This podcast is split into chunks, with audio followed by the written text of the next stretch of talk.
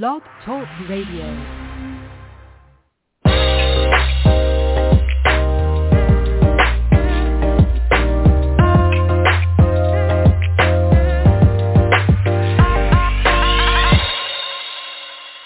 Welcome to the Perkins Platform. This is a solutions-oriented podcast and live radio show. Each broadcast, we dedicate just about 30 minutes to explore topics of interest for leaders and professionals in education and a variety of other disciplines. And this is your host, Brian Perkins.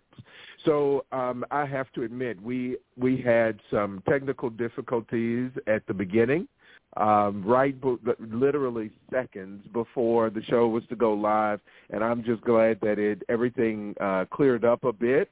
Um, I have three fantastic guests with me today. Um, we have expanded uh, today's show from our ordinary 30 minutes um, because 30 minutes really barely feels like a breath. Um, and we have expanded today's show to go um, what we planned for an hour, but who knows? We'll see what happens. Um, and so today is not unlike so many shows that have happened um, where to- the topics are timely and um, interesting to people who are going to be leaders, people who are in leadership roles. And I'm just glad that we've uh, created this space and platform so that uh, we can talk and just have a conversation. And I think that's probably the reason um, uh, for the success of this podcast has been that it's not an interview, it's not any kind of documentary uh, focus, it's just a conversation. You know, I've had people ask me for years. So uh, speaking of which, I said years.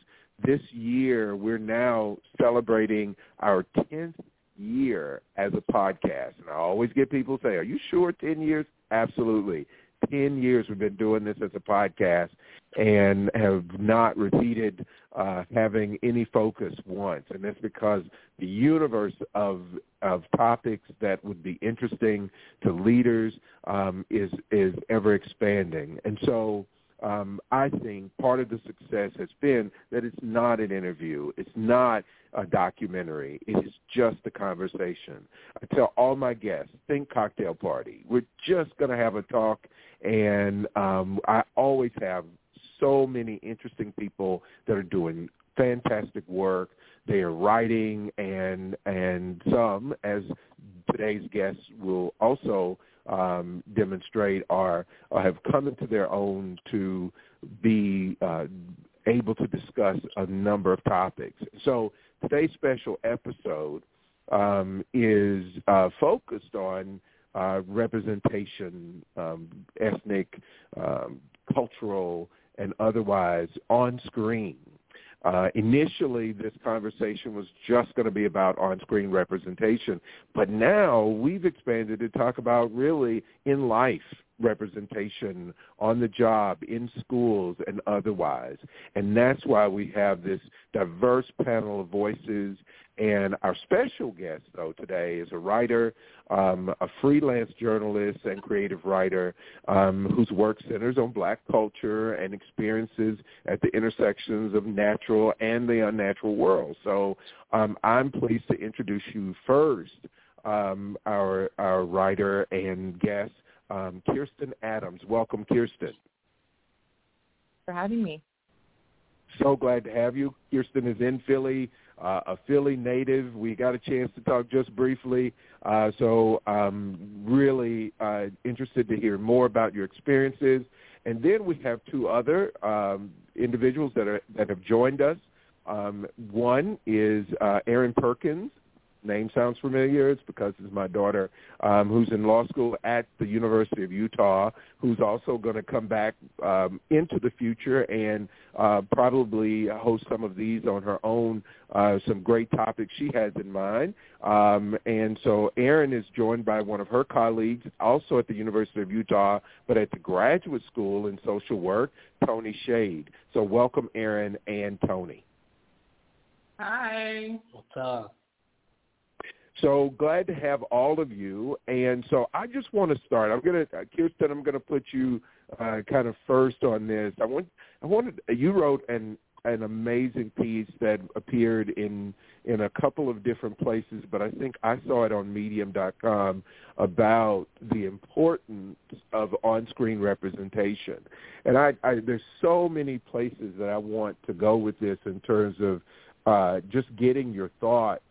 Um, but you know, for so many years, if I just simply focus on um, black culture and black um, ethnicity, um, trying to uh, bring to the forefront the the need and the the desire of of the black culture to be represented um, has been a struggle um, and still a struggle uh, that exists. Yeah. And so, um, tell us a little bit about what made you started, you know, to write about these this as an issue and something you thought would be important to discuss. Yeah, well, I think it started off with, you know, I'm a big fan of, you know, media and TV, books. So, you know, this stuff is, it, I consume it on a daily basis. And one thing I noticed was I just wasn't seeing myself. And as someone who loves, you know, film and TV, you know, different kinds of media that I consume, I was like, how am I supposed to connect to this as a viewer if I can't see myself and you know imagine mm-hmm. myself mm-hmm. within these roles? So I, I went back. You know, I was in college and I thought about when I was in high school or when I was in grade school about what TV shows was I watching and who were the main characters and what roles did we play as black people in these shows and very few starred or centered black young people or any black characters at all. We were usually sidelined to supporting roles or the quirky side character. And it was just kind of hard to think about you know movies or books where I was like okay a black person or black families or black storylines are centered. So I think that's what drove me to saying you know where's the conversation here about what representation is doing? And putting more folks who look like myself on screen mhm mhm so let let's talk about it. And Arin and um, Tony, please jump in. I do want to talk a little bit about kind of from a historical perspective. And so these certainly um, outdate um, or predate Arin and Tony, uh, and perhaps you too, uh, Kiersten. Um, but let's just go back a little bit, and I'm I'm just going to stay within what I'm familiar with in terms of representation that started to happen in the 70s. And and so we we had a mixture of of representations of let's stick with say black families um, because I know that was something I wanted to see and got a chance to see, but um, was really confused at times because of the sometimes it just didn't capture the complexity of what I knew to be whether it was in my household or others in town. So we had um, shows like Good Times that comes up. You had the Jeffersons and others, and so um, often these were were placed as sitcoms. And and as I got older, I also you know, just thought about it as why is it that these there's when we have black families being represented, um, they are from a, a, a comedy perspective. So I'd love to hear, you know, your reflection on that. Did, does that resonate with you at all? That there were, it was, it was often, even though we had some representation, it was often one-sided. I mean, yeah, I think I think comedies, you know, that that's it's a great point. A lot of families were depicted in a comedic aspect, but you also have to look at who the writers were. You know, a lot of, during this time, a lot of the look at the writers' rooms, it was white men. You know, they were dictating how black families operated. And I don't think it was until maybe the Cosby's came along that you saw a black family that, you know, sure there was comedic aspects. I mean, you know, that was part of it. But there was also Bill Cosby played a doctor. His wife was a, if I'm correct, a lawyer or a professor. You know, these were dignified, you know, folks. So the the history, when you go, you know, that far back, you're just not seeing that much variety in the terms of families that you would see. Um, and you know, I think it's a lot goes to who the writers were and what they believed people wanted to see of a black family. Because I think if you look at the representation historically, black people have not always been depicted in the best light. You know, we've been drug dealers right. or criminals or you know, so many different negative connotations that get connected to us in terms of representation. So I think for some people, maybe they thought levity is the only way to depict black people on screen. You know, we can't tell hmm. stories that get too serious because then we're uh, isolating other audiences, you know, and other demographics mm-hmm. of folks. So I think it could be really, uh, I don't know if it, it's if it's to their own detriment, but we didn't really see a variety of families or black characters on screen, uh, maybe for that reason. And right. you know, I don't I don't know how much it's changed today. Right, but but how you know I've heard some people also argue that if we use the Cosby Show, um, still a you know a sitcom, but that I I remember um, in the '80s also people saying things like, but the way they handle and tackle issues is not the typical black family. And and, and so it's a heavy burden i'm going to say right up front to put on a set of writers to kind of represent the average family. But it would would to me it spoke right to the fact that it was there were so few shows that there was a lot that was expected since there were so few then we really kind of expected one show or two shows to do everything when there were right. dozens of other shows representing other cultures and other ethnic groups. Um, but then we have uh, the Cosbys where people would often say, that's not the way black people handle things. That's a white family you know, kind of in blackface, so to speak, that they are there doing that, but that's not the way black people discuss things at the at the dinner table. It's not the way they handle conflict among siblings and so forth. Um, your thoughts? So yeah, what I think... about? Oh, so what about good no, times? Please. I know Tony was saying. What were you saying? Uh, I would say good times to me, even though it's obviously a different era, but like I felt like that for my existence. I grew up in Philly. That I'd probably say in a lot of ways that represented me better than the Cosby's ever did. I, I enjoyed Cosby's, but I felt like the lifestyle that they were living was nowhere near that my family's ever going to reach. It wasn't a representation that supported my existence or inspired me to reach those heights. Mm-hmm. Mm-hmm. And so, what did it do? So, so how did you know, if you if you saw it, did you kind of dismiss it as ah, uh, that's that's just not that's not my reality? I wouldn't say I dismissed it. I don't think at my age, I don't think I even had a true concept until later about how representation mattered.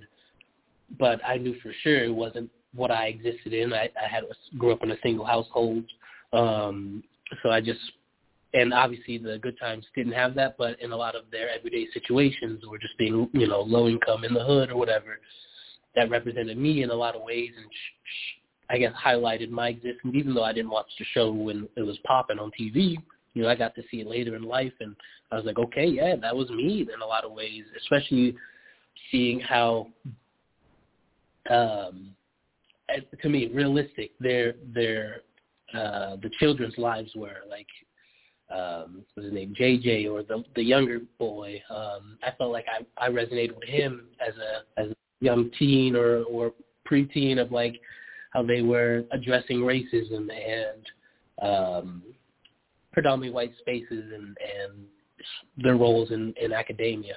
I think that just emphasizes the need for a diversity of stories. You know, we always I feel like black people are always like we're not a monolith and that is like a great example of it. You have maybe more affluent black families who can relate to Cosby's, Fresh Prince, mm-hmm. and then you have, you know, just like different ranges. Like black people are not solely lower all the time in um, economically, but just having the opportunity to, you know, there's a lot of shows that um, have mainly white characters and the you can go from sci-fi to romance.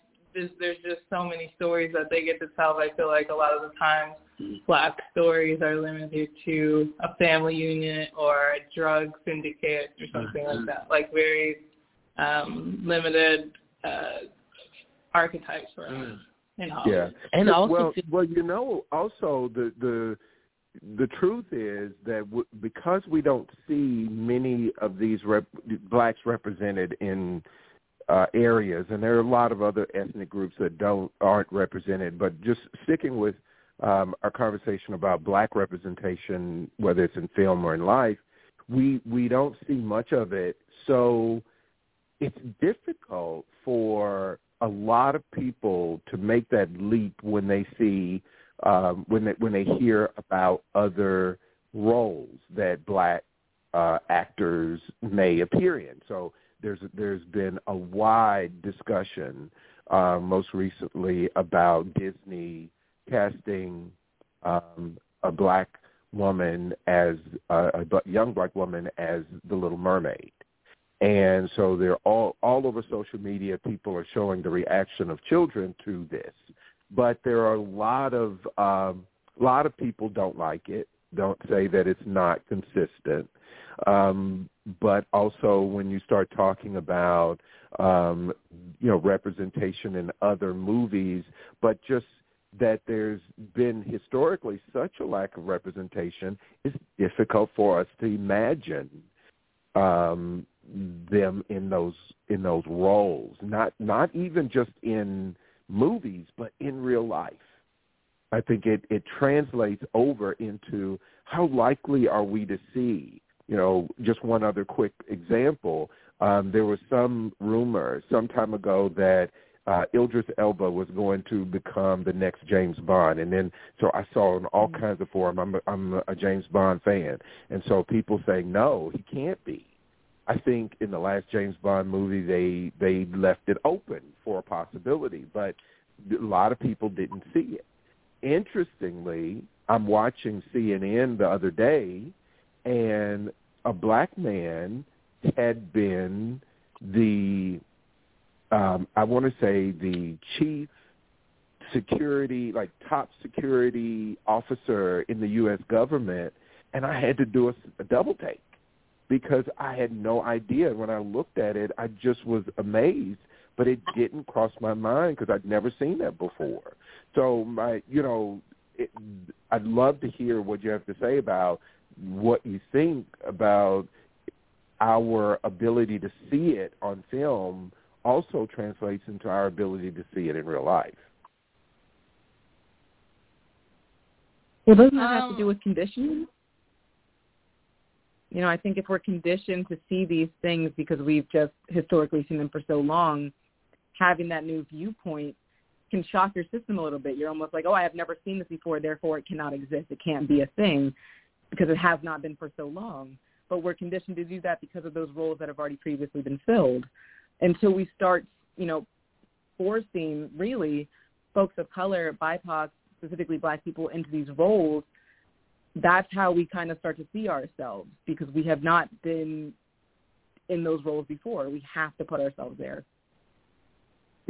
I would argue that so growing up, yeah, there weren't a lot of um like I really liked rom coms, and they were mostly like Jennifer Aniston, Jennifer Gardner, all those really popular uh, white uh, Cameron Diaz uh, white uh, actresses. And so what I took out of it, I couldn't visually see myself, but what I took out of it was, oh, I want to be the type of woman they are, you know, like characteristic wise. So I would argue that maybe you can see yourself personality-wise in a couple of ways. Of course, there's cultural differences, um, but it maybe more so affects people in visually um, accepting their beauty. Um, I don't know. That just made me think of that a little bit. Hmm.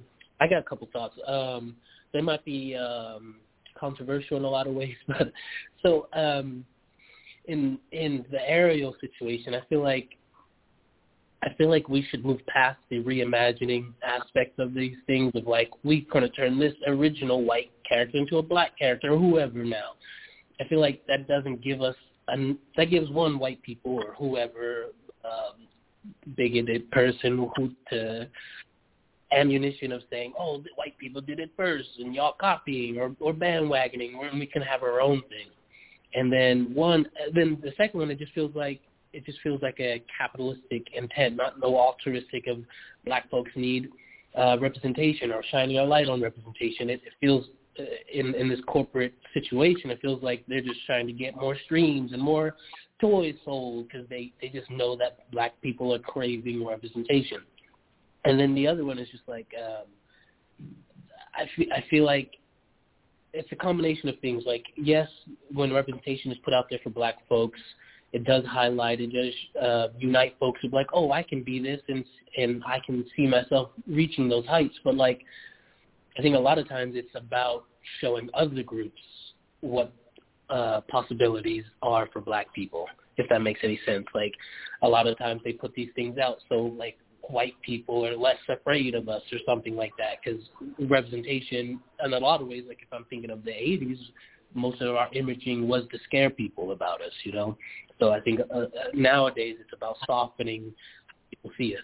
So for their benefit not ours. Yeah 100%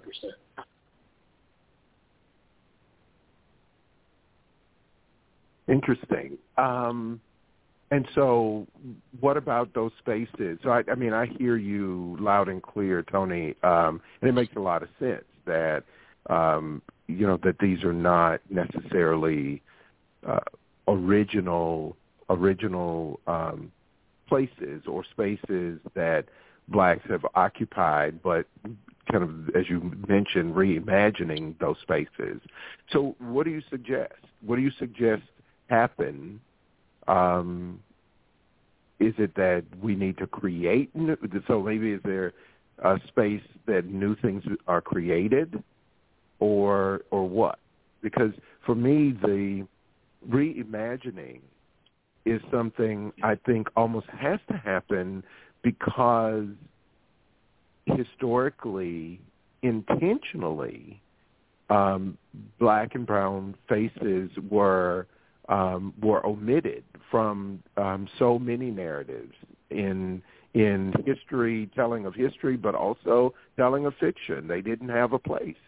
So even to go back and recast some of those because they were intentionally omitted may be an answer. But what what do you propose uh, that we do I, if if we don't? I think what he's, more, what he's more getting at is that um, yes, you have this genre of princesses, but make an original black princess that has her own story and was written um, with the thought of that it was going to be a black little girl or a black woman in mind instead of just kind of blackwashing it, or not even blackwashing. It's just uh, you just change the the color of the of the princess and that's it. Like it's more than just the color. It's like what's her story that people that are also black can relate to. And and what comes to mind when it comes to this reimagining or re, repackaging an old content, it's just not going to work. Like how how mm. um how uh what is it Aladdin no one's gonna like it because the original was great. It, you know, no one's gonna replicate uh, Robin Williams' energy, regardless if it's Will Smith doing it or not. You know, it's just not the same. So having your own stories just always gives more potential when you're recreating something with like a classic nostalgia for folks that is just already going to come into a hatred because they love the original. So you're yeah. again giving them ammo hate something, and then they're like, "Oh, this is why representation doesn't matter." When it, when when this movie fails in the way that it, it might, but it also will be successful because of people wanting to push that. Oh, we like we like the crumb of representation that we get, um, yeah. rather than fighting for something deeper, something more personable, more more Afrocentric in our storytelling. Like uh, a lot of Latin cultures, they get their own original story about their culture. The last yeah. thing we got was soul was barely anything, you know. We were more excited about the texture they showed in the hair rather than the whole story. Um and I just I, and and I feel like half the time when representation of black folks are out there, it's just highlighting more capitalistic pushes, not people working their own, being their own bosses, or not working at all. I need to see more black hippies out there. I need more people disruptors and challenging white supremacy. I need I need to see some Malcolm X, some some Huey P. Newton, some Angela Davis representation because mm. that that is sure. Sure, sure. So Kiersten, your your uh, uh, piece actually gets right into the heart of this. Love to hear your thoughts. Yeah, um, I, I kind of feel like it was, you know, just said. I, I think one thing is we often play into, you know, the respectability politics of we want to see certain types of black people on screen, or we will recreate, you know, we step into these roles that have already existed rather than uh, write them for ourselves. And yeah, I think it would be lovely to start seeing that. I think it's so necessary. I think to have, you know, to go beyond that role of we don't have to just play, you know, the family man or, you know, again, how many times can we retell the story of Martin Luther King? I think it's, you know, a right. great story, but we've heard it so many times.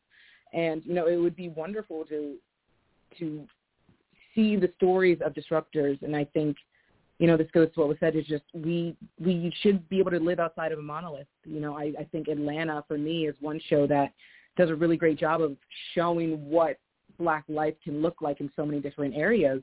Um, and it takes on a very surrealist lens that amplifies their message of we get to exist in so many different ways.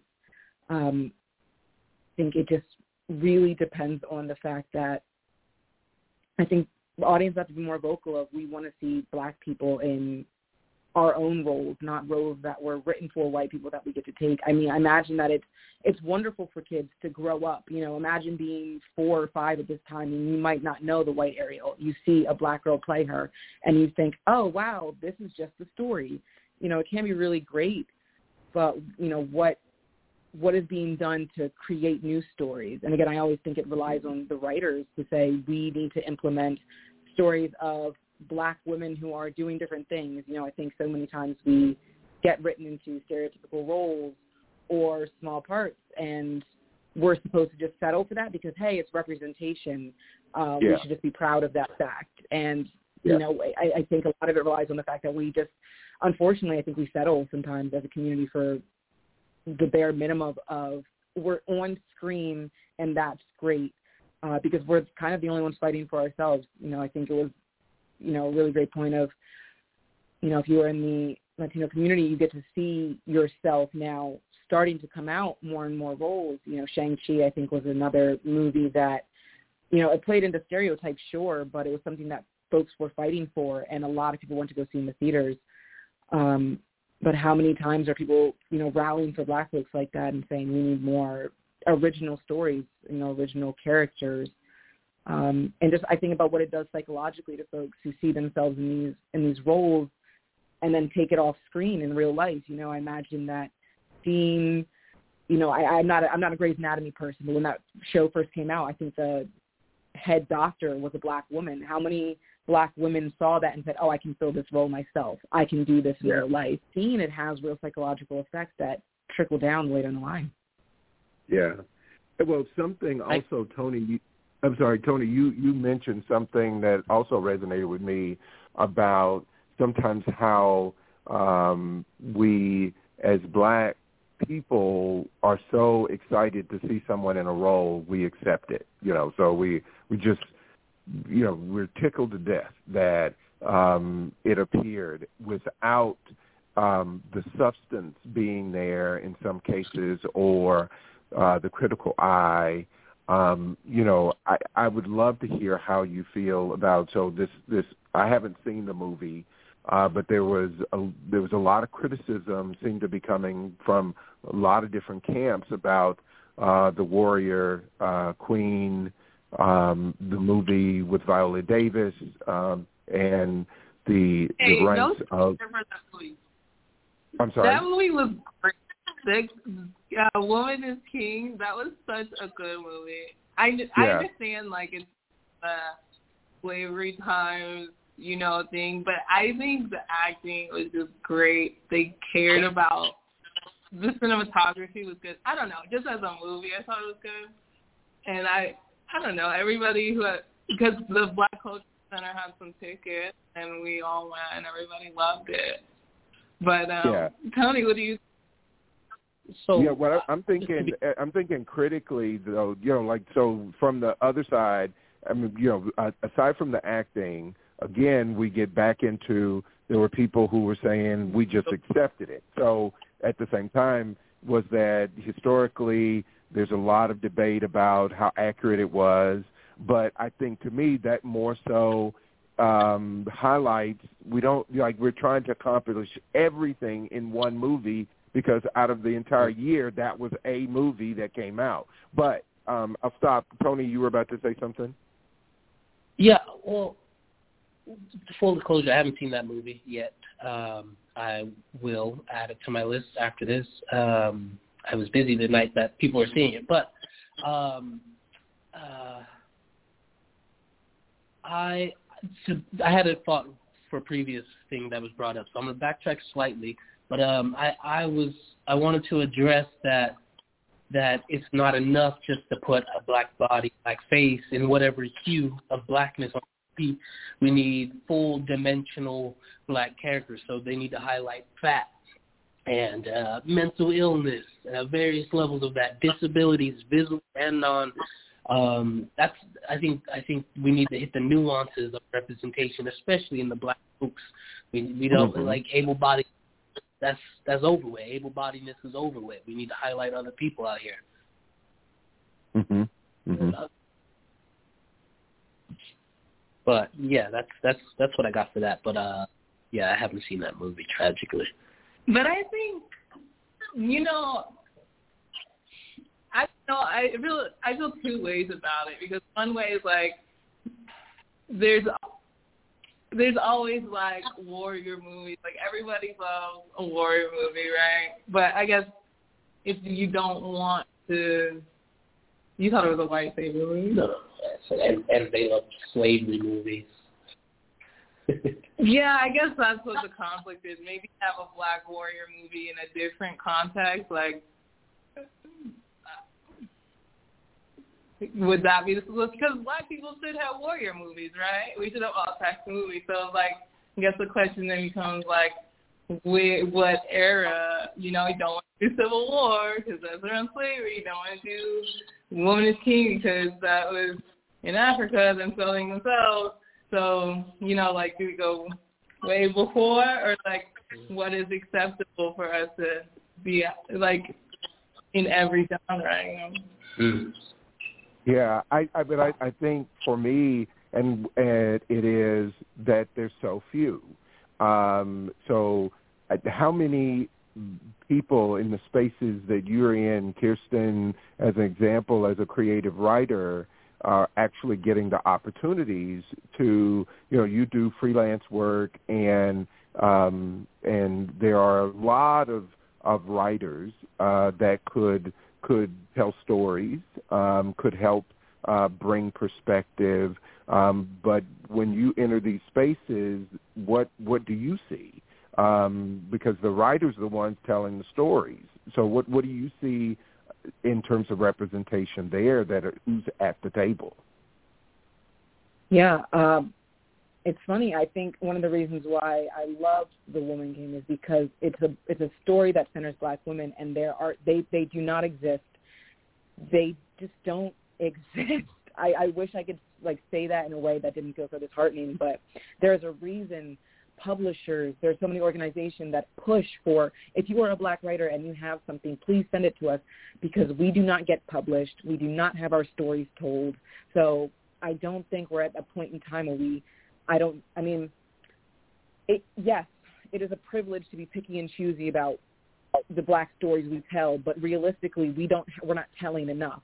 There are not enough Right. being told. There are not enough black people being centered. Um, not without at least us dying at the end or being brutally murdered in some aspect.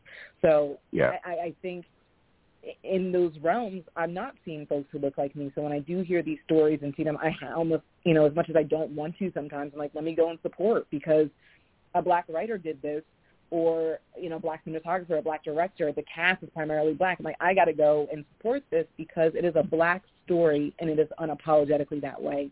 You know, Yeah. I was not a big fan of the film Queen and Slim, but mind you, that was a real. It was shot beautifully. The director and writers were both black women, uh, queer black women, I believe, and I'm just I'm, I'm immensely proud of that fact.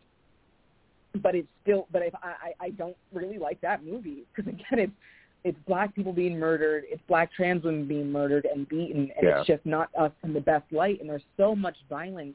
And I know that someone might say, well, you know, there's violence in stories that have white people. That's so true, but I almost feel like we need to, that there needs to be a, a number of stories written because sometimes the ones that do get put out are specifically trauma porn. You know, we want to see black people get hurt. We want to see the stories of slavery because you know, nothing sells like white guilt sometimes. You know, people are just Yeah. like, Oh my God, this is such a great story and it was well, there's plenty of great stories out there, but what are the ones that are, you know, being sent to, you know, screens? What are the ones that, you know, people pick up? Um and, so there needs to be more room for every story to be told with black people at the helm and black people at the center. Um, but I, I don't know. I think I'm, I'm grappling with my own picky and choosiness, but also wanting to see every type of black story, you know, and and Yeah. seeing the ways that we get to exist within the world. Right. Well, you you know that certainly um, strikes a chord with me, um, where you talk about there's the violence or someone getting killed at the end. Um, I was in elementary school when Roots um, came on television, and that was one of the biggest moments. I mean, in television history for uh, telling a story, um, a tragic story about slavery, but that cut across mainstream at the time. And I just remember though being in elementary school and going to school the next day because everyone I, when I say everyone, every household that I can even think of, black and white, were watching. And but when I, you know, I grew up in rural Alabama, but when I got to school, um, honestly, um, was embarrassed. And the reason I was embarrassed was largely because I didn't have the, you know, the the words to talk about the strength there and that that was there demonstrated in the movie. Now, as an adult, can go back and and look and show where there was so much power in everything that happened, um, but that but just not having you know that when we saw black people this is how we saw black people. And of course children made what they will of that you know. But it was it's it it it leads me to the question what are we doing now do you think in terms of the representation that these things appear? So you do have certain movies that are out or which that has quite a bit of access because now you know you have where kids can go to digital you know the streaming services and play all kinds of movies. But we didn't have that before. So they have at their fingertips a wide range of movies. But what goes along with that both for adults and children is the understanding too. So the conversation we're having about representation if you look you know there's uh i think there's the one Tubi or these other streaming services that have a wide range of independent films and mainstream films but what about the understanding of what that all means when we see not just the cosbys but different perspectives and the the real understanding that comes from what what is being portrayed as the black experience.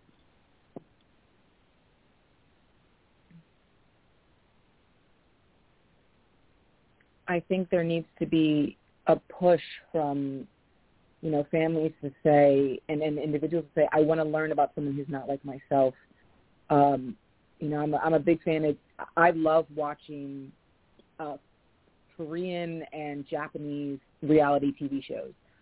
I Yeah. accidentally found them on Netflix, and suddenly I was totally engulfed in them. And now I, I find myself so interested in them, and, and not only just the shows, but the lifestyle and the culture. And I think for so long, because we, you know, if, if it was other, it was different.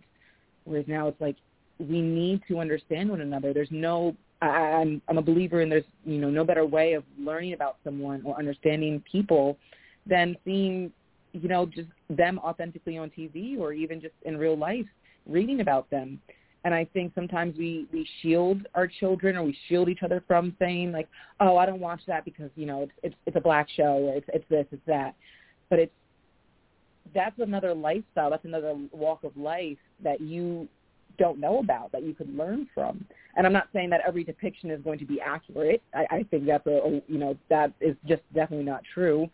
But it's a it's a imagine growing up in a small town where everyone looks like you and you can't really escape that. One of the best ways to broaden your horizons of cultures of people is to consume media, um, and and that might come in the form of watching Netflix shows. That might come in the form of watching, you know, TikToks or, or YouTubers or even just reading. But I think there needs to be like this push to understand different lifestyles and really uplifting folks who are telling different stories. Uh, I, I don't really know. You know, I think about um, the the movie The Marriage Story by Noah Baumbach. It was really just the story of a, a couple who went through this divorce and I thought to myself, how many more stories like this really matter or are actually doing anything for like the cultural zeitgeist? Like, does this have any real weight to it anymore? And I think about the stories of, you know, Tangerine or uh, different stories that offer different perspectives on Black life. Even Akeelah and the Bee, one of my favorite movies growing up, which was a young black girl who was good at spelling. It shows you her family and her family connections and the, the, the tightness of a family unit within black culture, uh, it, it, it gave you an insight on privilege and what it looks like to be a little bit disenfranchised and to have to fight to get into these spaces that don't want to see you. That's a real look at what it could be like for someone who doesn't understand. So I think for me, it's, this it's this idea of how do we start integrating into our lives, viewing different cultures through media and through you know reading and not making it a negative but something that can be a real positive thing and not something that is you know i don't i don't maybe maybe weird but something that is you know praised and folks should really look forward to doing the thing. Oh, I, I, I understand. Not understand. I don't know how much you're going to understand just from watching TV, but saying, oh, okay, I, I have no understanding of what this lifestyle is like or what. I don't live in a town where there's a lot of black people. Maybe I should watch this show that has more black people in it. And through that, you're supporting black creatives. You're giving, you know, folks the ammunition they need to say, we want more black stories out there. You know, people like this stuff. People learn from it. They're receptive to it. So I think it starts with just like saying, how about having an open conversation of what what it, what's the the media that you consume and how can you change that? Mm. I think the heart of this whole conversation is why does representation matter? I think it matters because people just want to feel validated. And so if you can identify the emotions or situations in which she will go through and then write about them in a culturally active perspective, then you're validating a whole community and they can relate to what they're seeing on screen. And I, and I think that's just what people want. And I think it's out of everything, we all kind of experience the same human emotions. It's just, you know, it it differs because of societal structures. But if you can identify those those basic human like wants and feelings and then put them in a culturally relevant situation. I think that's that's the formula to having accurate representation um, in media. Yeah, and so if we if we can just pivot a little bit, I know we've used up most of our time talking about on screen. I want to pivot and talk about in real life, and and so you you actually talk about this a little bit too, Kiersten.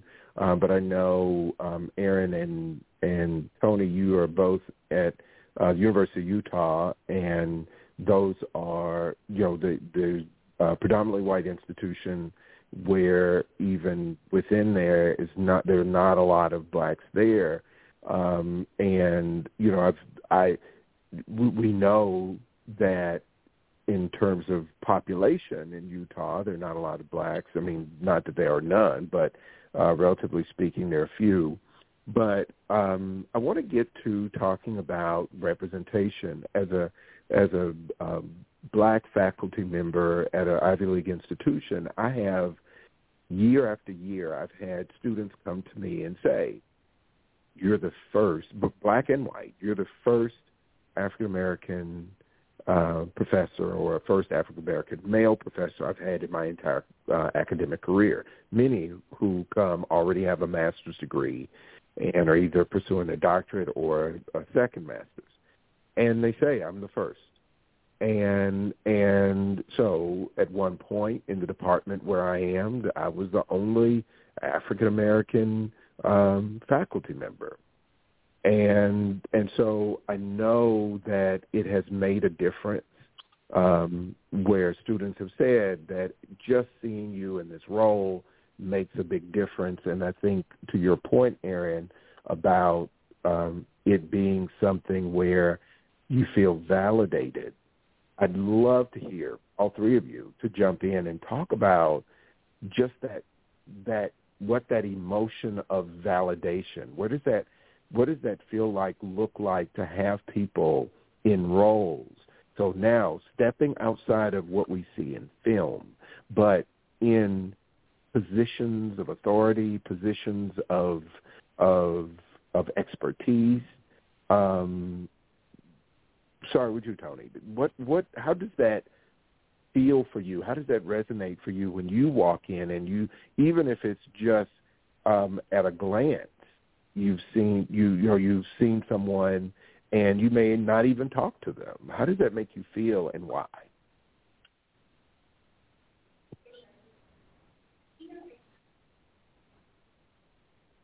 He, he's not sure. Can you like repeat the question?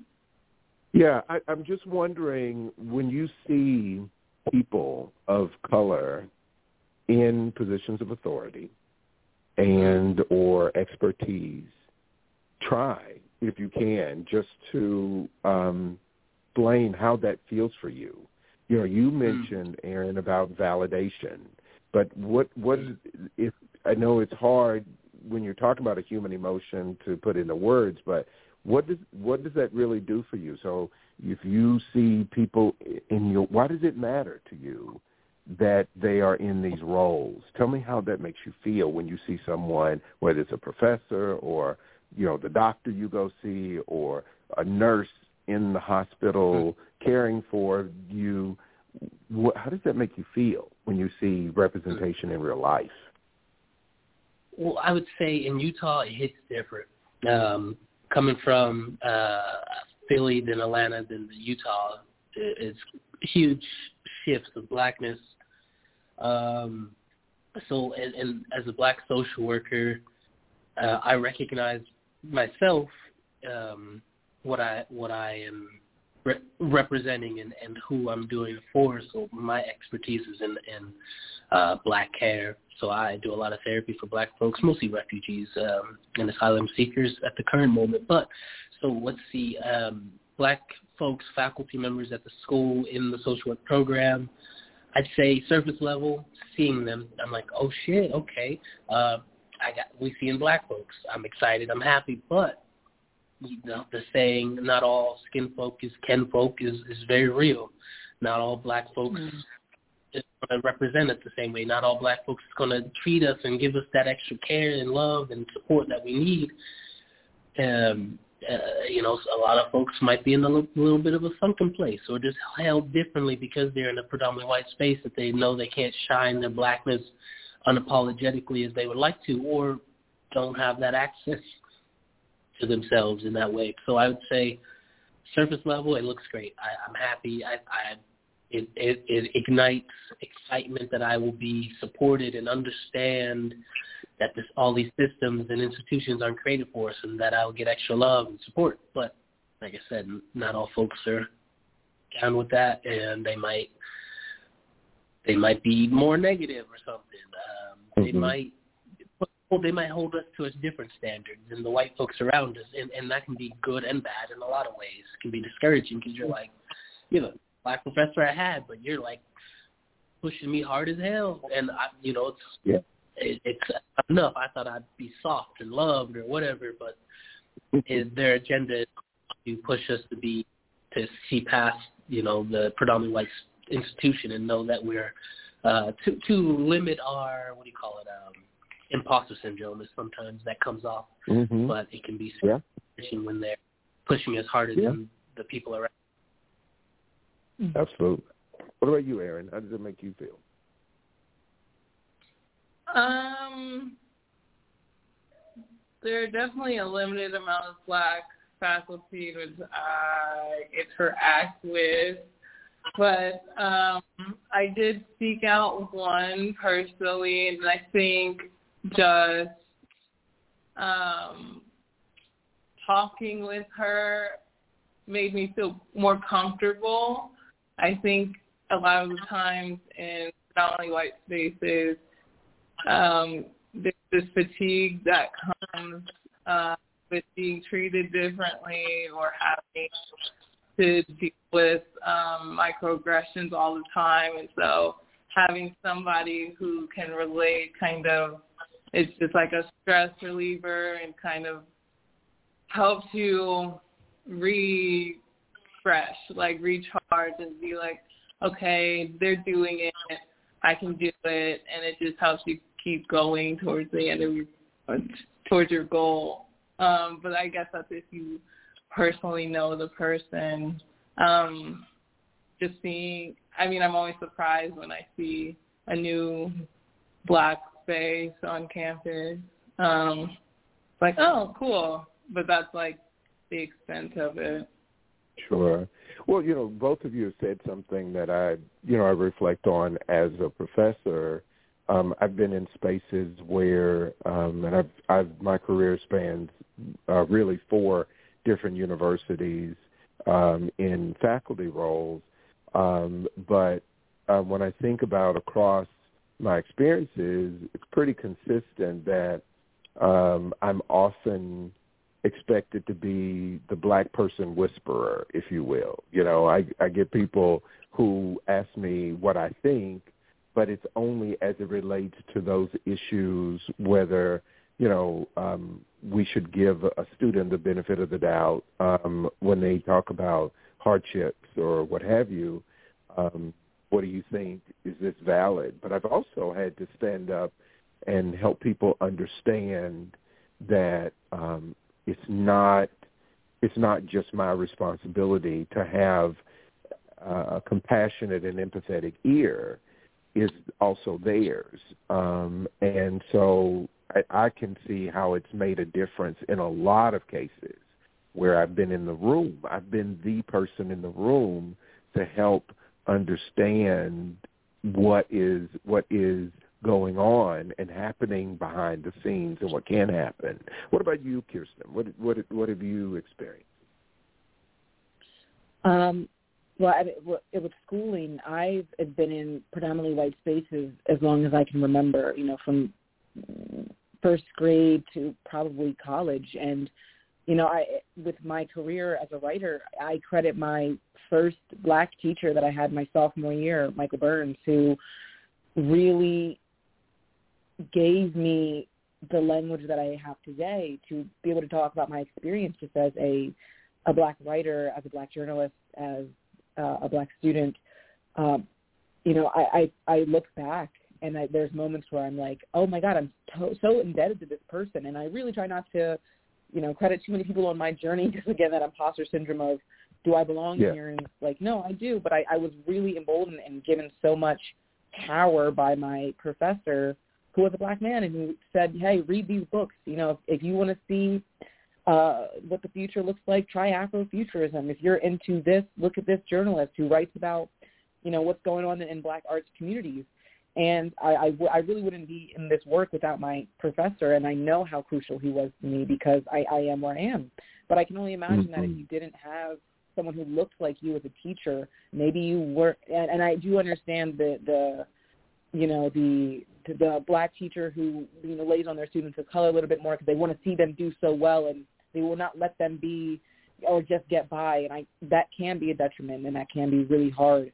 But I, I know that having that visibility of saying that as a professor or a teacher who has made it through this institution or an institution like this one and is now, you know, has this kind of presence. And I think it'd be so powerful and really motivation uh, motivational for students. Um, and, and in all realms, you know, I thought I, I it started with just my teacher, but then I wanted that replicated in almost every facet of my life. My doctor Yeah. is a black woman. My dentist is a Yeah. black person. My optometrist is black. I said I want folks who Yeah. look like me helping Yeah. me in, in every or every aspect of my life.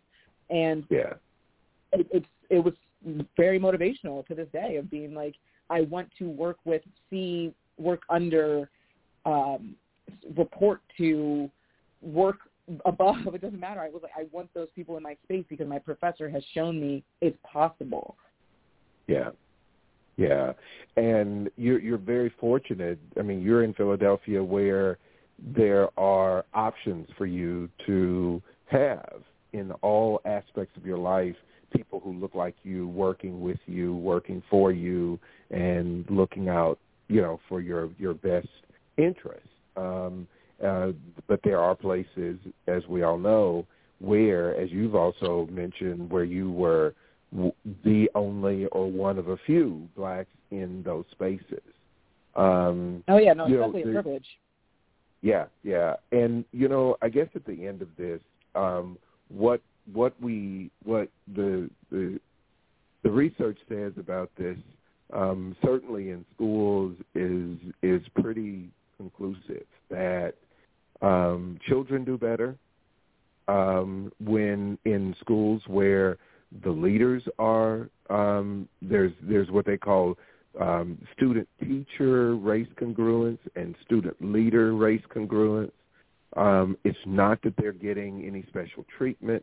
Um, there is something that becomes um, more uh, prevalent in what's called academic press that they they feel better about the work that they're doing and why they're doing it when there are representative groups around them. And I think that would be the same case in the work world uh, as it is in the academic world, whether it is, you know, pre-K 12, um, tertiary education in, in, in universities, um, all the way around, is that you would get more from people as they see uh, representation. And um, and so that's really what we're here to talk about, and that's what we've we've discussed here for the better part of the last hour is um, that representation does matter.